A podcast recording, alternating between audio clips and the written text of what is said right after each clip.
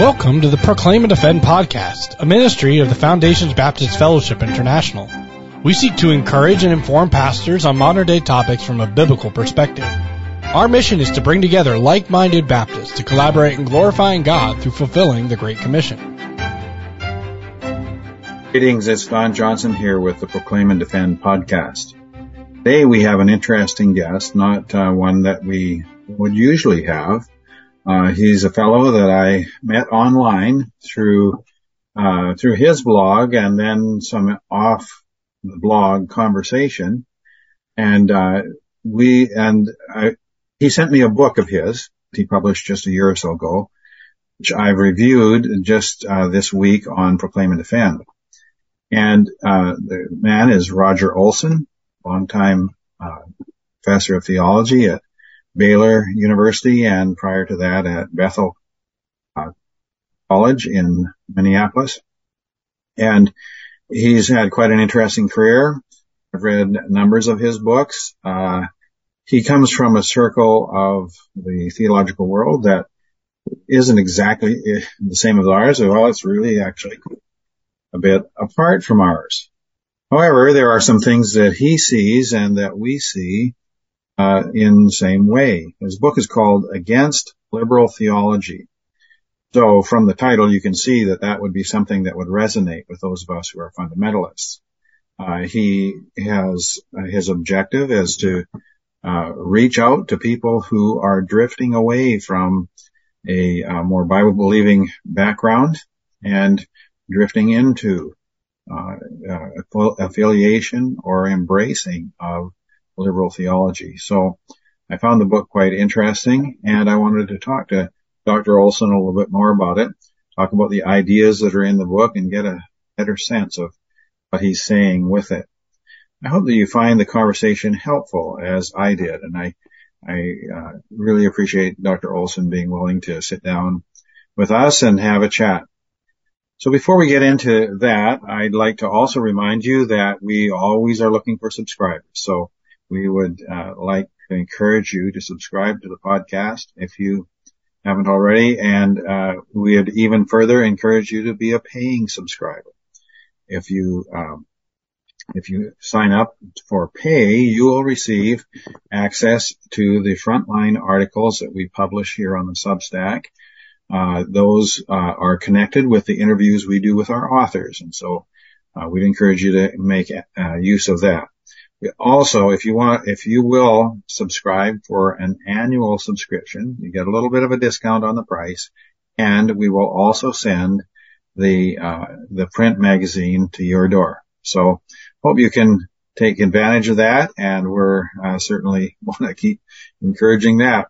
That's all that I'll do for a commercial today, and uh, now, uh, without any further ado, I turn over and uh, bring uh, Dr. Olson on for the conversation we had earlier today. All right. Well, we want to welcome uh, Roger Olson with us today. He's uh, a longtime Bible professor at various colleges, and I'd like Roger to tell us a little bit about his background, and then we'll get into the purpose of our discussion today. Hi. Um, good to be with you, Don. This is Roger Olson, and I'm very happy to be on your podcast. Uh, by the way, I don't call myself a Bible teacher because I have, I had Bible colleagues who would slap me silly for allowing anyone to call me that. I'm a theologian. My specialty is historical theology. I study the development of Christian doctrines and, uh, a special interest of mine is denominations and uh, their roots, where they came from, and how they're similar and how they're different from each other. Uh, but the whole realm of Christian theology is of deep interest to me. Right.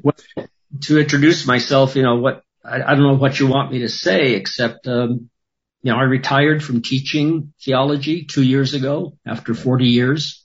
Yes. And, you know, I'm now just enjoying taking care of my grandchildren. Well, that's good. Yeah. The, yeah. Well, teaching theology uh, for 40 years, that is quite a career. I know that you were at two institutions, Baylor, I think most recently, and at, um, was it Bethel before that? Bethel College. Yeah. Right.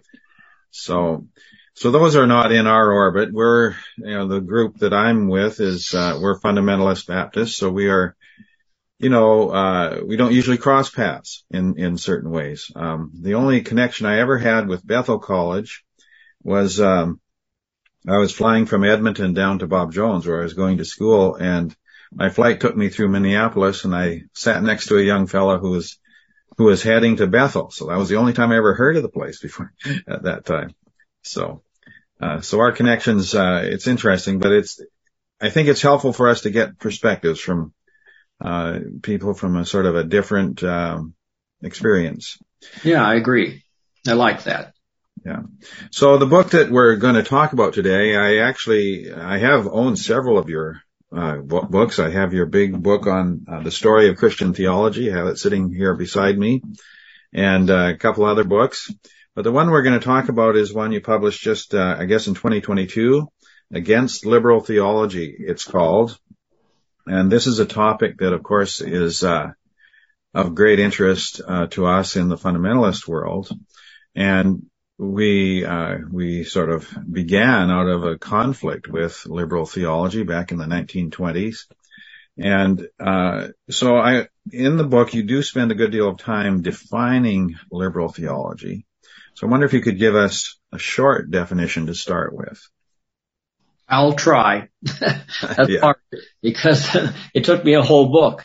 Yeah, I realize. to define it. So, um, yeah, to me, as I deal with it in the book and in everyday life and my blog and so forth, liberal theology, uh, first of all, claims to be Christian, and um, I doubt that because of what they don't believe. But it, it's a tradition. It's not just um, something that's more progressive than I am, for example. In other words, a lot of people just treat liberal theology as anything I disagree with that seems more progressive than my own beliefs or, or unfamiliar or something like that.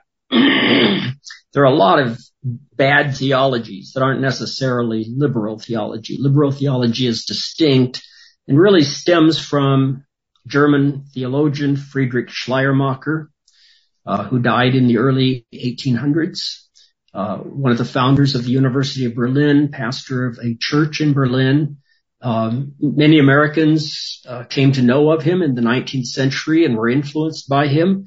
But even more, uh, th- though he was really the pace setter of liberal theology, the founder of the tr- tradition, but even more influential was Albrecht Ritschl, another German who came after Schleiermacher but stood on Schleiermacher's shoulders.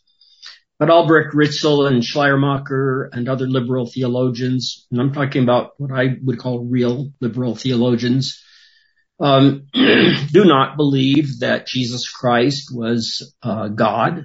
They believe that Jesus Christ was the spirit-filled man or the man with perfect God consciousness mm. or something else, but merely human ontologically, which means as to his nature, his being. He only had humanity, not deity, but Schleiermacher still thought he believed strongly in the influence and the, and the importance of Jesus Christ, the unsurpassability of Jesus Christ. Many, uh, many liberal theologians have in the past talked about the unsurpassability of Jesus Christ, but it never reaches to Jesus Christ being God incarnate.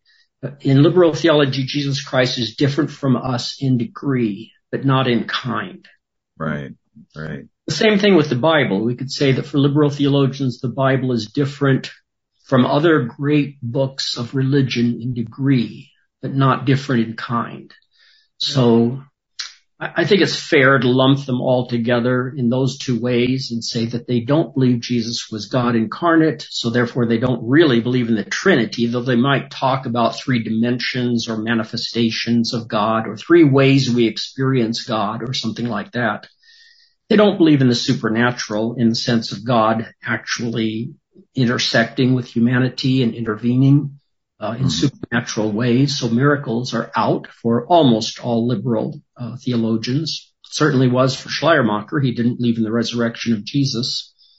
And um, so those are three ways in which I would uh, go about defining it. But I think the best, really short definition comes from Claude Welch, a historical theologian at Yale University. He said that uh, liberal theology is a theology that gives maximal acknowledgement to the claims of modernity.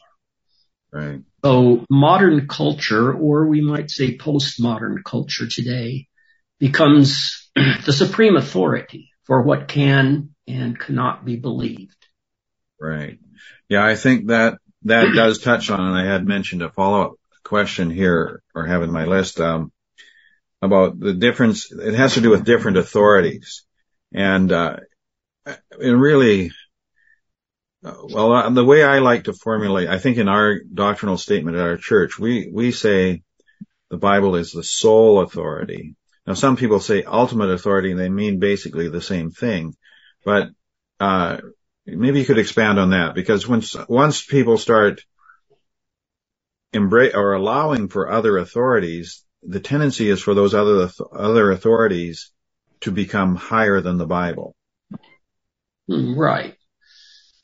So one way in which I talk about this issue of authorities is by referring to Wesley's quadrilateral of scripture, tradition, reason, and experience. And I do think that theology, good Christian theology is a conversation among those four authorities, but scripture has the primacy so that if there's ever a conflict between scripture and tradition, um, scripture trumps tradition. Right. I like to put that also is that in any controversy about doctrine, um, scripture gets a uh, more than a vote; it gets a veto. Tradition gets a vote, but scripture gets the veto. And I see, you know, uh, experience or reason and experience as helpful in thinking through things that are not clear in theology, filling in the gaps, so to speak, but they don't trump the Bible.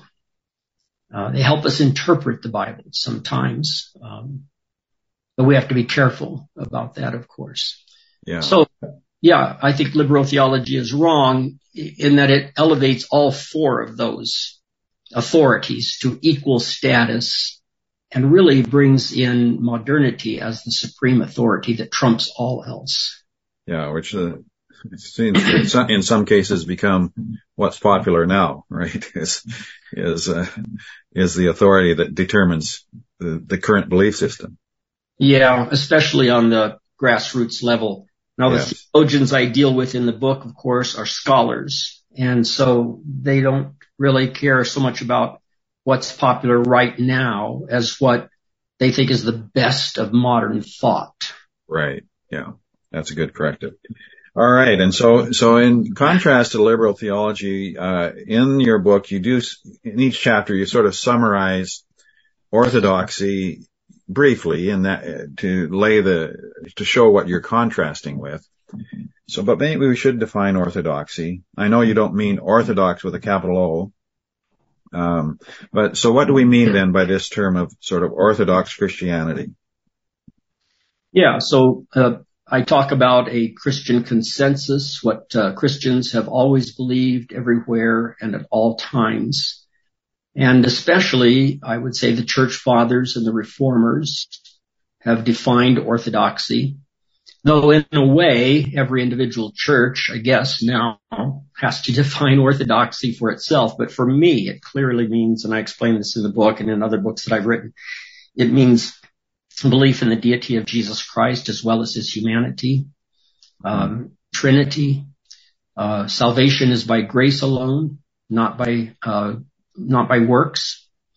Uh, even Catholics will say it's by grace alone, and Eastern Orthodox, though they say by faith and works, um, but by salvation by grace alone, rather than by our achievement. Uh, sin that, that we need salvation and Jesus Christ is the only Savior. So kind of those basic, you know, pillars of traditional Christian faith that any any honest person who reads the Bible just has to see that that's what the Bible says and or at least implies in a way that can't be denied. Right. So if you can't accept those things, uh, you know, you you know, there's you can't really call yourself a Christian in terms of Orthodox right. Christianity. right. Go ahead. I, I was just reading actually this morning. I've been working through this story of Christian theology. It's a massive book. And the pro, my, I'll have to say my biggest problem is I can't read it fast because I have to think about everything you're saying. Hmm. So I just finished this morning the chapter on the Cappadocian Fathers, which ends with uh, the well, it was a Nicene, it was a creed that was um, uh, modified at the Con- uh, Council of Constantinople. Yeah, and at the end, uh, you said that uh, uh, the other creeds and confessions of faith were written later, but all of them in the Orthodox, Catholic, and magisterial or mainline Protestant traditions are meant to be elaborations and interpretations of this one. It is the universal creed of Christendom. Yes. So, so in a way we could say that orthodoxy, and I guess it doesn't talk about the Bible itself. It talks about God and yeah. Christ and the Holy Spirit. But orthodoxy would be that creed plus maybe a, a, doctrine that God has spoken through his word. And that salvation is by grace alone. I don't right. think we got to that. Yeah, that's right. Yeah, that's right. Creed. Yeah. Uh, yeah. But I think the Nicene Creed is a watershed. Um, I, am a Baptist and, and, an Anabaptist now, Mennonite. And, uh, so we don't usually say the Nicene Creed in our church services. Right. It's clear to me when I read conservative Baptist and, and Anabaptist theology that they all, all the theologians read the Nicene Creed and know what it says, and it, it just sort of stands as a bellwether for conservative Christians of all stripes. Right. Yeah, I think I think that's quite a, you know, that is quite a significant uh, point at which from which once people start departing, then we have start having issues. Mm-hmm. So in your book, you paralleled uh, your your work in this book uh, against liberal theology with uh, J. Gresham Machen's classic book Christianity and Liberalism, and you comment that he assumed a much narrower vision of Orthodox Christian, Christianity than I have. So, so how would you describe your difference with Machen? Yeah, I didn't get your questions uh, in time to go to my storage locker and dig out Machen's book and, and review it. So I'm going by memory here. Yeah, well, I haven't read it in a while either. So we're yeah. We're so the publisher liked my book partly because it it came out or they brought it out a hundred years. Ah. Machen. So it's like a centenary celebration of Machen's great work, Christianity and Liberalism. Right. Well, you know, I don't think there's anything in Machen's book there that I disagree with, but in, in his other writings, we might, mm. there are some things where I would not feel comfortable with his elevating of Calvinism, for example, right. to the status of orthodoxy. Yes, and knowing your background, I would, I would see that, and I would, yeah. I would echo that, uh, uh, particular point of view as well. Uh, I mean, it's an, I, I, I have lots of Calvinist friends and I have some Arminian friends and I find myself arguing with both of them. And, uh, but we still call each other brother. At least I, I do, at least to our faces anyway. Yeah. Yeah. so, um, all right. So you had mentioned and you, you actually just said, uh, uh, the Vincentian canon, which I had to look up. I hadn't actually don't recall that I'd heard about it. And you just said uh, it basically says uh, that which the church believed everywhere, uh, always and by all. And so this is this is the common denominator among all Christian groups and what we would call yeah. um, orthodoxy with a small o. That's right, right. right. So uh, somewhere in the book you mentioned um, uh, groups holding to the uh, to these orthodox doctrines to some extent, and I think you already mentioned a couple of them in our conversation. So the Catholics and Eastern Orthodox, but that was with a qualifier, the way you said that, and then also Reformed Christians and Evangelicals. I think was that the fourth group that you had mentioned in that in that summary. I don't remember. Oh, I don't remember. I was trying to find it on the page and and I, I couldn't uh, couldn't find it quickly either, and it wasn't one of the things that I had noted down. So, but there anyway, so many so many categories. Yeah, even Orthodox Christians. There's an endless list almost. That's know? right. It's hard to sum it all up into one. in, into uh, yeah. So um, all right. So I think I've moved on from that question. Let's, let's, uh, all right. So one of your objectives, or at least I, I, I take it in your book is your objective is to, uh, is, is to speak to Christian young people who abandon or are attempting or attempted to abandon their Christian, their Orthodox Christian faith in favor of liberal Christianity. Uh, you said of them, they grew up in fundamentalist churches, found them stifling, anti-intellectual, legalistic, whatever, and rushed past the middle ground the opposite end of the Christian spectrum to, uh, to liberal Christianity. Uh, and, uh, I think, well, let me, I want to add something in here, an extra question in here. Uh, have you run across these types of young people throughout the years of your teaching? Oh, absolutely many, many of my students, I've had thousands of students and most right. of them were evangelical in some broad, very broad sense, though not all today would claim that label. Right.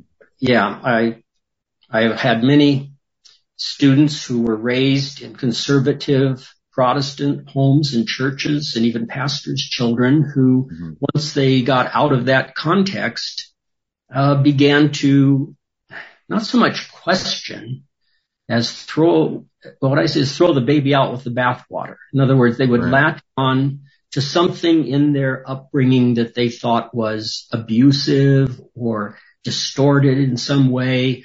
And instead of uh, looking at the bigger picture of Orthodox Christianity and finding some kind of middle ground, mm-hmm.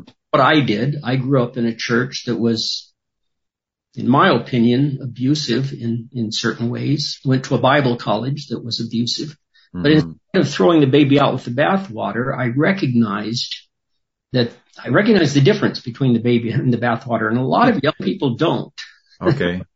and All so right. my teaching has been aimed at helping them not throw the baby out with the bathwater. Yeah.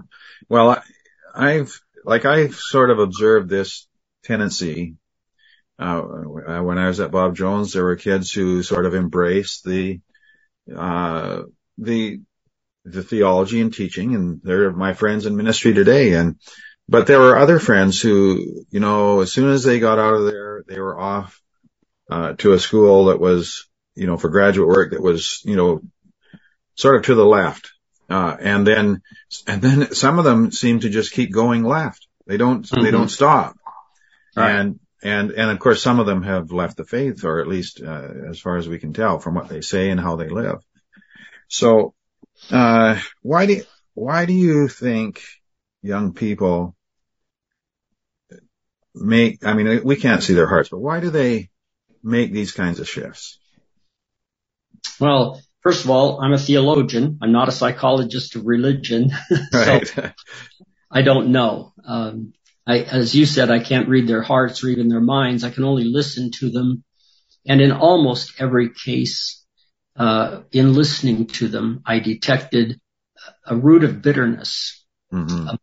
the, the Christianity they grew up in.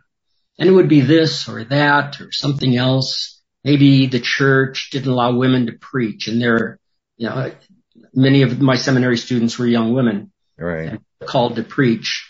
And instead of, um, you know, being an evangelical woman preacher, they would yeah. find a comradeship only with feminist theologians and right. feminist Christians who mostly are liberals. Let's face it. I mean, they call yeah. themselves progressive, but liberal theology is very, very common among them.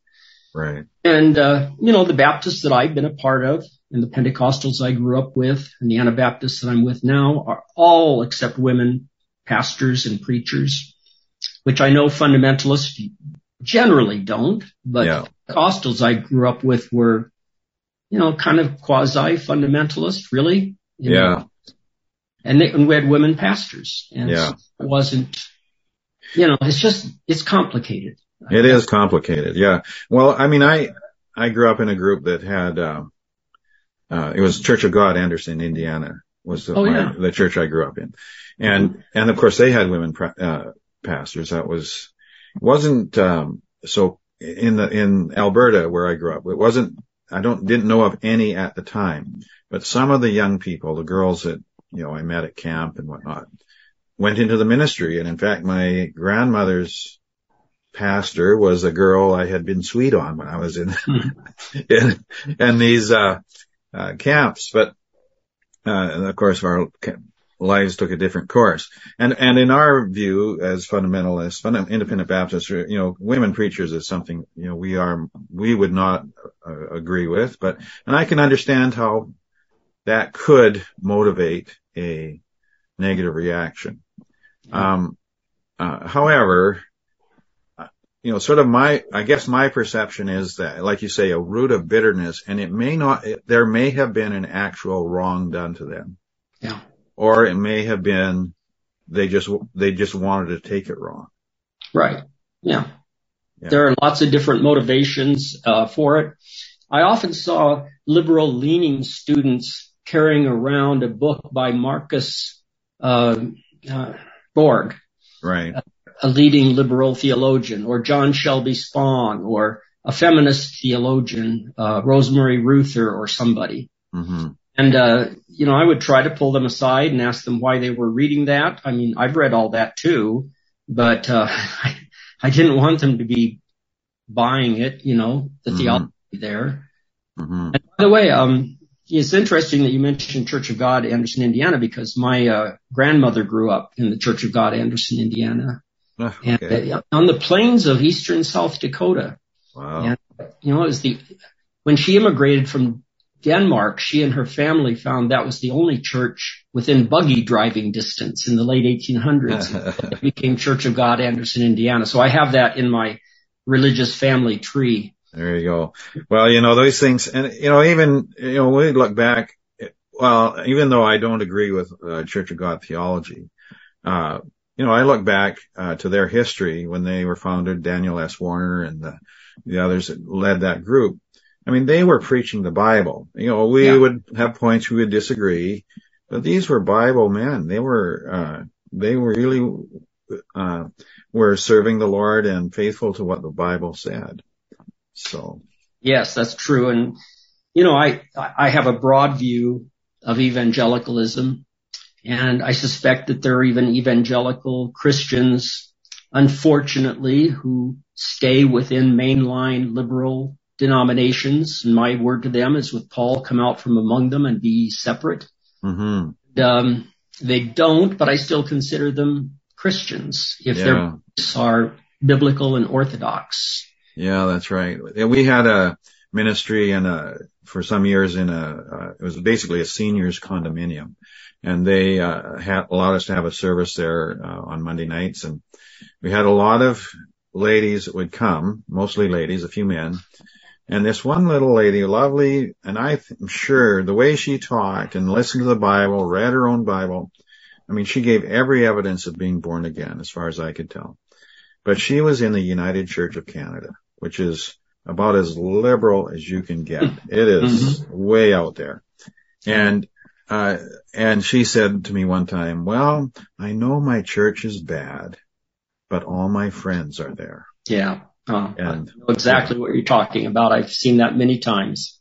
Yeah. People just have trouble tearing themselves away from a church when they have friends there. And yeah. I've had that experience of having to almost drag my wife away from a church where she made really good friends, but yeah.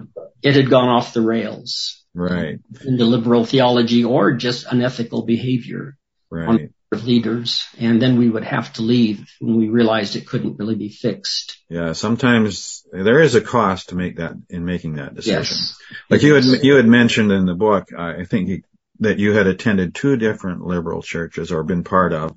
Yes. And um, I'm I'm just wondering, like when you went, did you realize that's what they were in their theology, or did you? No, okay. no, not at all. They hit it pretty well to outsiders and newcomers, to visitors.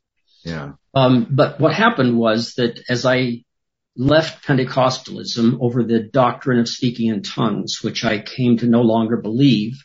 That is, I, I didn't believe that speaking in tongues was the in, the evidence of the infilling of the Holy Spirit. I didn't see that in Scripture. Right. And uh, so once they knew that, the denomination I was raised in asked me to leave, which I realized was the right thing to do. So I, I was in a Baptist seminary at the time and, uh, I just, you know, kind of easily floated into being Baptist. Right. But Baptist was American Baptist, the old Right. Northern Baptist Convention. Right. And, uh, you know, the, the first American Baptist church I joined was in Houston, Texas. And I didn't really attend very often because I was serving as youth pastor at a Presbyterian church. I know. But, uh, on Sunday nights, my wife and I attended a charismatic church. So we were, we had a lot going on. Man. Um, yeah. So, you know, I, I visited it a few times and realized this is a liberal church right. and it, there's no denying it. Um, one Sunday they had two women who were having a dialogue in place of a sermon. It was two women up in front sitting on stools having a dialogue about Hans Kung and his book uh, on, being a Christian. In German, Christsein, on, on Christ, Christian being, and they loved it, but Hmm. they disagree some about many of his points. Well, I'm sitting there having read the book and knowing a lot about Hans Kung and thinking, wow, you know, that he's a heretic. Yeah. But the, the point that really concerned me was when they said, at the end of the day, what really matters about this church is that you can believe whatever you want to and be a member here. Well, fortunately, I moved away. I didn't have to really break away from that church. We moved. We went to Germany and joined a Southern Baptist church there uh, in Munich, and then went to an evangelical American Baptist church in Tulsa, Oklahoma, while I taught for two terrible years at Oral Roberts University Oh my. but it was an evangelical church. The Right. American Baptist church there was evangelical. And so when we moved to St. Paul for me to teach at Bethel College, we just automatically looked for the nearest American Baptist church. And it was downtown and we joined it and everything was fine until I began to detect liberal theology in the pastor. Mhm. And so I had some conversations with him and in- my mind, there was no doubt that he was liberal theologically as I describe it in the book. Right. And so at, at a certain point, I think it was after two or three years, we left and joined the Baptist General Conference Church, Swedish Baptist. Right. Yeah. Yes. Okay. Well, that's very interesting. You know, and, and I guess these, all these experiences, uh, they, um, they probably shape some of your inquiry going into this book that you wanted to, uh, sort of define this and to warn people against in a more, uh, direct way, I guess. Yeah, and I think it might be interesting to your listeners to know that I held off writing the book until I retired from Baylor University. Mhm. Uh, because although all of my colleagues in the seminary there, it's called George W. Truett Seminary, were evangelical, um, I, I knew that there were liberals at Baylor University who kind of went under the radar, professors, I mean. Yeah. You know, uh, there's a thousand professors there, so inevitably some of them are Yeah. different in that way. And I didn't want to cause a controversy on campus, which this book would have. Yeah. Yeah. If you published it then. Yeah. Yes. Okay. So, um, all right. So then, uh, there's, uh, oh, okay. The next question. So we're talking about young people who are drifting and they're heading towards, uh, uh, liberal theology or they've, uh, they've jumped into it. Mhm. So, so what is your objective? What are you trying to get these young people to do as you address them and, and try to speak to them in this? Yeah. I'm trying to get them to stop and look at where the path is leading, the path that they're on, that they call progressive Christianity. hmm The way most liberal theologians today call their theology progressive, you know, the word liberal, like Yeah. the word conservative, like the word fundamentalist, like the word evangelical, you know, has certain connotations. So liberal theologians almost all call their theology progressive. But Yeah. no, there's no such thing as a progressive tradition. It's a very indexical term. In other words, I mean, it has, it's always in comparison to something else. Yeah. Whereas liberal theology is a tradition. Yeah. So I think that a lot of what my students were calling uh, their progressive Christianity was headed in the direction of liberal theology. Yeah. And I would hear them say things, and this is probably the most common cliche. I don't follow Paul. I follow Jesus. Yeah. And to me, that's close to the cliff. if not yeah.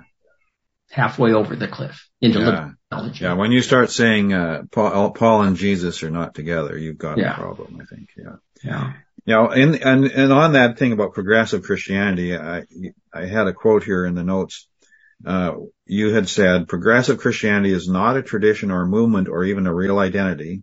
It is simply a label used by many different individuals who do not want to be thought of as conservative and who are attracted to social justice issues, often to the ne- neglect of evangelism, sound doctrine, and traditional Christian norms of life and belief. And so my question after that is, is this where some of the leftward attraction lies? Like, especially these social justice issues that seem to be so inflaming not just Christians, but the whole public these days. Yeah. Is that, is that sort of a, a driving factor, do you think? Oh, I definitely think so. So, um, hmm. In, in uh, both, at both, both Bethel and Baylor, I discovered that a lot of the students who were progressive in this sense of heading toward liberal theology uh, were social work students. Okay.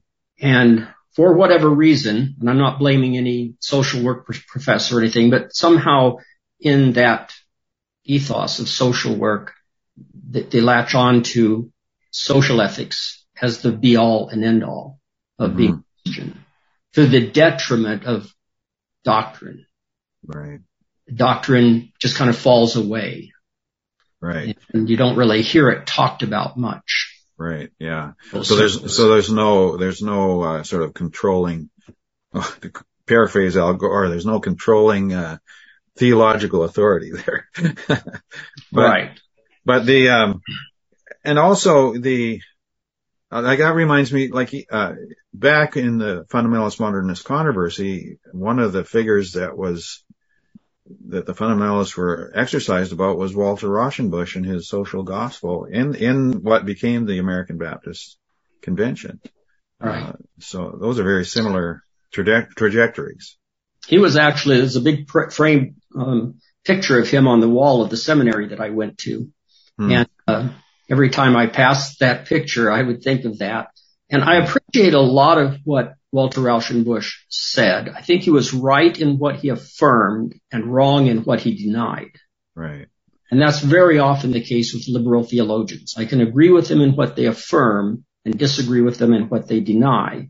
Right. But also, you know, there's this issue, and I, you didn't bring this up in the questions you sent to me, but in the book, and I think this is probably a stumbling block for some of the readers, I talk about symbolic realism which is the idea that what really matters in religion is the transforming power of symbols, not history and not what actually happened or didn't happen, not what you believe or don't believe, but the power of symbols. Paul Tillich, for example, a German who I don't talk about much in the book because he really was a German theologian more than an American in the book is about American liberal theology. But Paul Tillich said that so here's an example. I agree with him that um, symbols really matter, and a symbol is more than a sign. A symbol participates in the reality that it symbolizes, where a sign doesn't. Right. But he went further than that and said that whether Jesus Christ ever really existed or not is irrelevant mm-hmm. to Christianity. What matters is the symbol of a man who lived a life without estrangement from God. Yeah. Well, there we, that's the point of departure, isn't it? Well, that's, that's over the point of. Yeah. Like, I mean, obviously, I mean, Jesus is, he's everything, right? And, yeah. And our so, life is transformed by him. But if you don't believe he existed, then what are you talking about?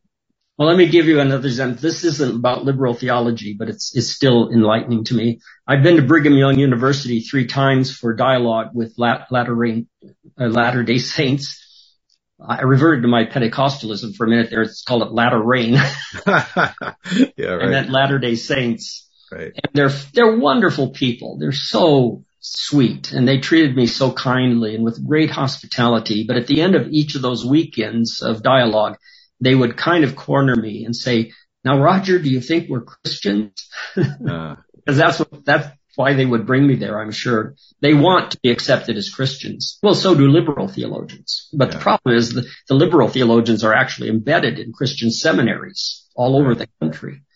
So the Mormons or Latter-day Saints are knocking on the door of evangelicals even and saying, we want in, we want you to accept us as Christians. And so my question to them was, do you believe that Jesus is God? And they would gladly say, yes, absolutely. But I knew it better than to leave it there. My next question was, has he always been God? Yeah. And they said no. Yeah. Yeah. So sometimes to really detect whether someone is orthodox, you ask, you have to ask several questions to get to the bottom of it, to That's find right. out really think. Yeah, that's right. Absolutely. All right. So, uh, in that, in that statement, um, you said they neglect evangelism, sound doctrine, and traditional Christian norms of belief and life. Um, so when, when you're talking to young people and trying to call them back to orthodoxy, is there behaviors that, that you think is, is a big part of this as well? That, Yeah. yeah. Well, it's really hard to generalize there. Um, behaviors enter in in that they don't usually believe that evangelism and missions is a good thing. Right. Um, there's often a, a sour note about missions that the missionaries were colonizers, for Yeah. example. hmm And, um, yeah, so they don't do evangelism or missions in the way you and I think of it. Um, a lot of times there's a broader view of proper human sexuality and Mhm. inclusivism of homosexuals, gays, lesbians, and so forth. hmm Um, uh, reaching out to them as fellow Christians and so forth. Yeah. A lack of discernment, I think, is a really important behavior on their part that, that they will have Christian fellowship or, or just religious fellowship with even Muslims, for example. Okay. Um, when I was in Waco, Texas, there was a Baptist church that had an interfaith prayer meeting uh, about the war in Iraq or Afghanistan, and uh, a Christian pastor and a Muslim uh, religious leader shared the pulpit and prayed together and so forth. And Mm. my students, we can't do that. hmm We can have dialogue. hmm We can't pray together. Yeah. Yeah. Yeah. We can. Yes. It, I mean, certainly we want to talk to people, but we don't, we can't, we can't, we're not serving the same God and that, that line needs to be clear. So, well, let's see here. I think uh, we're doing better than I thought we would do on all my questions. All right. So in your, in your, uh, conclusion, you urge readers to find a moderate kind of Christianity between liberalism and fundamentalism. Now, fundamentalists say, well, hey, wait a minute. so, so a couple questions here to close this up. Do you make this appeal because you think that those who have wandered into progressivism would be unwilling to come all the way back to their fundamentalist or conservative heritage and that a moderate position is the next best thing? Yeah. So what I mean by moderate is me. Yeah, of course. Yeah, we all, yeah, we all mean that. Yes. right. So I'm not anti-fundamentalist. Yeah, I, I would never write a book against fundamentalism, for example. Right. Um, I, I think fundamentalists are my brothers and sisters in Christ.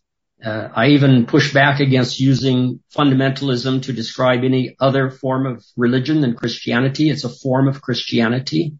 But there are a lot of fundamentalists that that I know who I have problems with because uh, they elevate to the status of a dogma, uh, something like premillennialism, which I don't think belongs there. Right. It's not. It's not a dogma of being. It's not a hallmark of the Christian faith.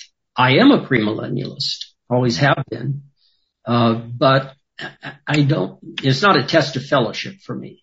Yeah. would fellowship with a non-premillennialist, and most Yeah. fundamentalists wouldn't. Yeah, in terms of a local church fellowship, I think that's true. Like, like if we would organize, in organizing our church, we would say, this is, this is what defines us and if you don't accept this, you can't be a member. Whereas, Yeah. and some, some churches, I have seen statements where they are more general. Well, I may, maybe more towards the Nicene Creed. We believe Jesus is coming again. And Mhm. they, they mean a bodily return. And so that can embrace a, a whole host of positions. Right. Um, the problem is, I guess, if you're going to preach on prophecy in a church, then, you know, if you, you're going to, you're going to take a position and then somebody, if they're in there and not of that persuasion, they, that could cause division in the church. And I guess that would be why we would def- try to define our views a little more precisely. yeah. I, I mean, I, my own church statement, I wouldn't elevate to say, okay, this is the creed that all Christians must follow or else they're not Christians. I, I Mhm. wouldn't say that. The things that I would say somebody has to follow in order to be a Christian be things like the Nicene Constantinople Creed, uh, salvation by faith alone, inspiration of the scriptures, you know, like it, I mean, well, I mean, people can be fuzzy even on inspiration to a certain extent. They, like they can, you know, they don't have to define inspiration exactly the way I do, but if they say, you know, God, God didn't speak in the Bible, it was just men. Boy, you're getting real close to a bad spot there, I think. No, that's, that's over the cliff. That's Yeah. into liberal theology.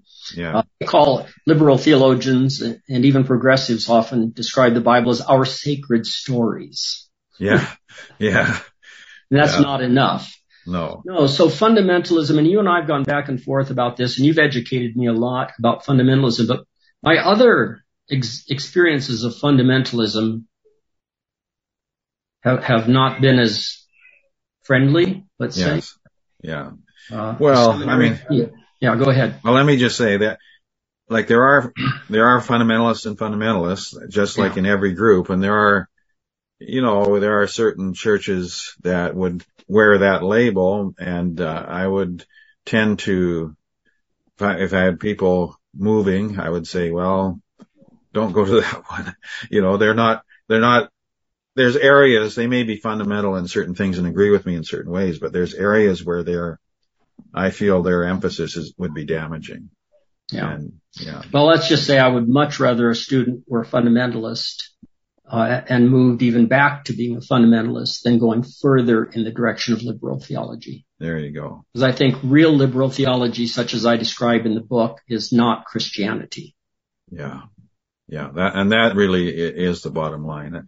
I, I, I, have written a review for this and, and, uh, I, I'm going to, re- I have to review my review, just make sure I've said everything the way I want to say this, but I found the book and I think it's very helpful in terms of defining where liberal theology is today. Uh, when I was in seminary, I took a course called contemporary theology and my professor, uh, uh, Stewart Custer at Bob Jones, he went through, okay, here, he, he would go through these theologians and he'd say on page so and so he says this, page so and so he says this. I was reminded of his class when I read this book because you're dealing with people, I guess sort of more current theologians, a lot of them. And, uh, you're pointing out, okay, here's where they're saying, they're stating their case, which is not the Bible case. Right. But you have to be very discerning as you read them. Sometimes you have to really catch what they mean Yeah. because they'll use the language of Christianity. But if you are looking carefully, you don't even have to look between the lines to see Yeah. if they don't mean what the ancient church fathers meant or what any of the reformers meant, etc.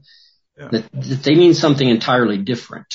Yeah, their Jesus isn't our Jesus. It's just No. like with the like with the Mormons. You know, their Right. Jesus Right. clearly isn't our Jesus. The liberals, it's a little more subtle, but you, you do have to you have to realize it's not the same as as the They might talk about the divinity of Jesus, but not Yeah. mean that he was God incarnate. That's right. Yeah. Well, that's really that's really great. We've worked our way through all my questions, and I really do appreciate you taking the time to uh, talk about this and to talk about your book. And I hope people find it useful. I do uh, too. Thank you for having me All right. Well, podcast. very good. Well, thank you very much. All right. All right. Bye. Okay, bye.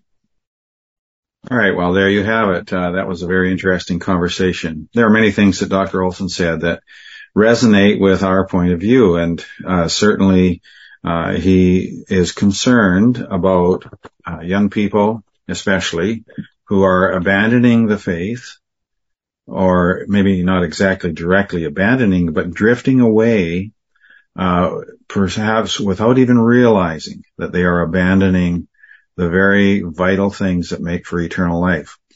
And as I think about what he had to say and the objective of trying to rescue young people who, or even, you know, anybody who's drifting away from orthodoxy, reminded me of the book of Jude, not the famous verse, but right at the end where he says, and he urges his readers, keep yourselves in the love of God, looking for the mercy of our Lord Jesus Christ unto eternal life and of some have compassion, making a difference, and others save with fear, pulling them out of the fire, hating even the garment spotted by the flesh.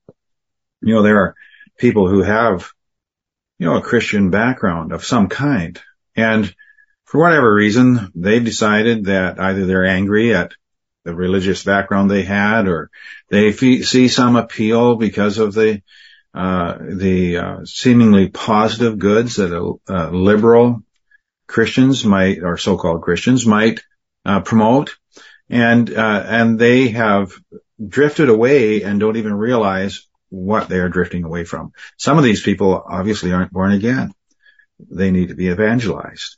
Some of them are just confused, and we do need to do all we can to call them out of their error. And I think the uh, the idea is of, of, of, approaching them with compassion is really important. Uh, we certainly want to be separate from the error. We don't want to uh, fall into such error ourselves. We want to uh, point out when others are in error, and perhaps we may need to, on a church to church basis, sometimes we may need to make some dividing lines. But for individuals, what we want to do is to reach out to them and try to help them. And I appreciated that kind of emphasis. I think obviously that our, our view would be perhaps stronger in our insistence on the kind of uh, church fellowship that such people should return to. But regardless of how we would see it, I appreciate the emphasis and the identification of liberalism as another religion. It truly is. And uh, uh, we need to take a strong stand against it. Appreciate the conversation I had today with Dr. Olson. This has been the Proclaim and Defend podcast. If you enjoyed today's podcast, please subscribe and give us a good review. If you want to learn more about the FBFI, check out our website at fbfi.org or our blog, Proclaim and Defend, at proclaimanddefend.org. Thanks for listening. We'll see you next time on the Proclaim and Defend podcast.